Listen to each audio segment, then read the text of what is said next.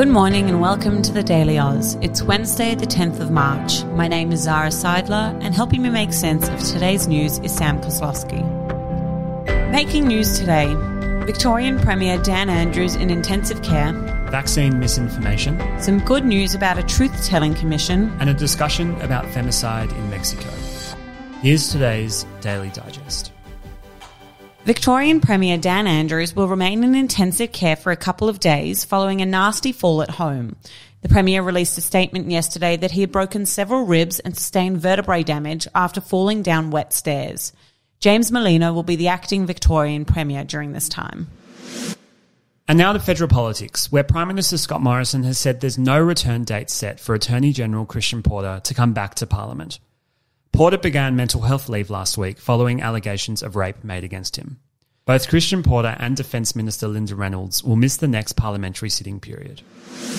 The White House has announced they're monitoring online vaccination disinformation efforts believed to be tied to Russia's intelligence services.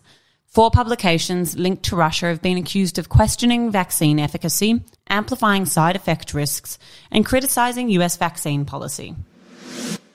And we're going back to Victoria for today's good news. The Victorian government has announced the introduction of a new truth telling commission to investigate historical and present day injustices against Indigenous Victorians.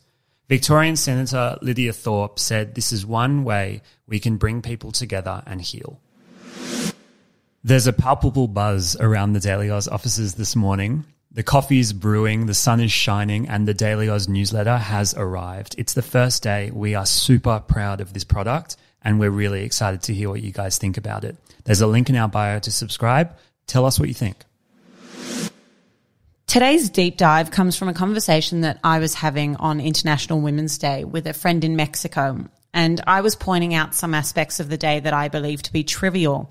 And my friend, who is currently and lives in Mexico, was speaking to the immense power the day holds in that country, given the intense violence that we are seeing against women.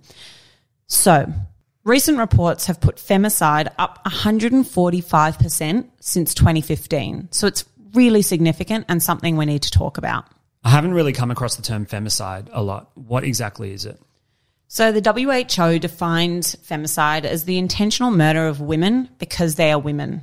It's a pretty stark definition that leaves little to the imagination. And it's been a growing issue in Mexico for some years. According to the 2019 National Survey on Urban Public Security, 77% of women feel unsafe in Mexico. And last year, Mexican government data showed at least 939 cases of femicide.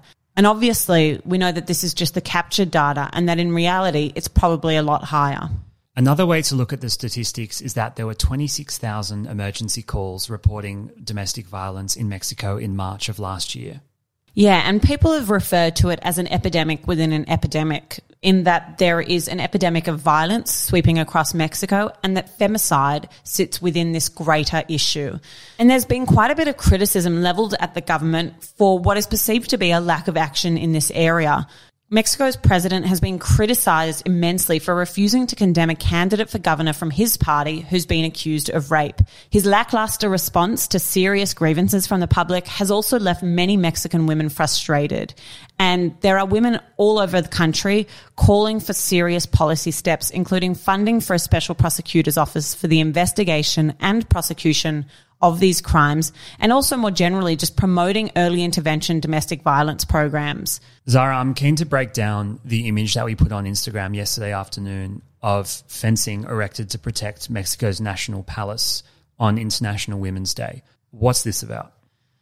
So, the president said that the barrier was erected to avoid confrontation with riot police on International Women's Day when there was a protest planned and to prevent injuries during the march. But critics said the decision to erect the three metre barriers was symptomatic of the president's apathy towards the crisis of violence afflicting women.